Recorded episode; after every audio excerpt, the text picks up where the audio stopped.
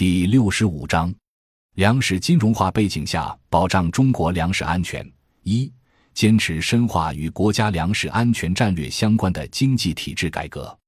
二零一三年十二月召开的中央经济工作会议和中央农村工作会议将粮食安全上升到国家安全战略高度，均指出必须实施以我为主、立足国内、确保产能、适度进口、科技支撑的国家粮食安全战略。并强调做到谷物基本自给、口粮绝对安全。在具体操作上，要通过深化农村改革来为国家粮食安全打基础。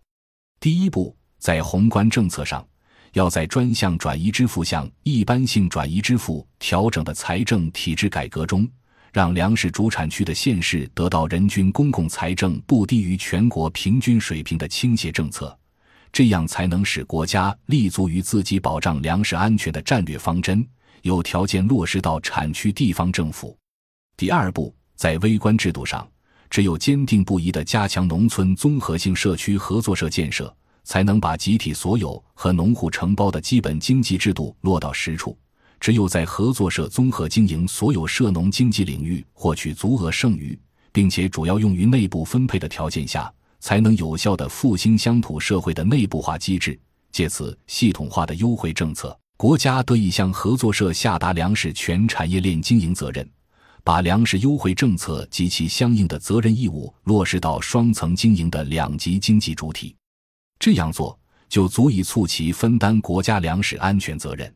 总之，在国家重新恢复以人为本和群众路线的思想前提下。在村集体和农民都得到充分发动的条件下，才可能改革农业经营体制，推行以综合性合作社为主导的适度规模化生产经营，才可能适时的全面改造中低产田，也才保得住十八亿亩耕地红线。二，以综合性农民合作组织和城乡互助的参与式农业分散粮食金融化风险。粮食的问题往往与宏观经济形势高度相关，在国际金融资本低成本扩张的局面下，中国粮食安全面临双重市场失灵加政府失灵的困境。单一领域或单一手段的调控，往往会使自己陷入进退维谷的两难境地。因此，中国的粮食安全问题如果仅局限在农业生产销售或者粮食仓储物流等领域的讨论，将会陷入无解的境地，而唯有通过大农业和大粮食概念下的改革创新，方能实现国家粮食安全。当前顺势而为的做法，即通过培育综合性农民合作组织，将一般的农业生产经营领域的合作扩展到二三产业，尤其是构建食品安全必须的农业的三产化加信息化。只有让更多非遗产领域的大农业收益反哺遗产农业。才可能实现农业发展的永续，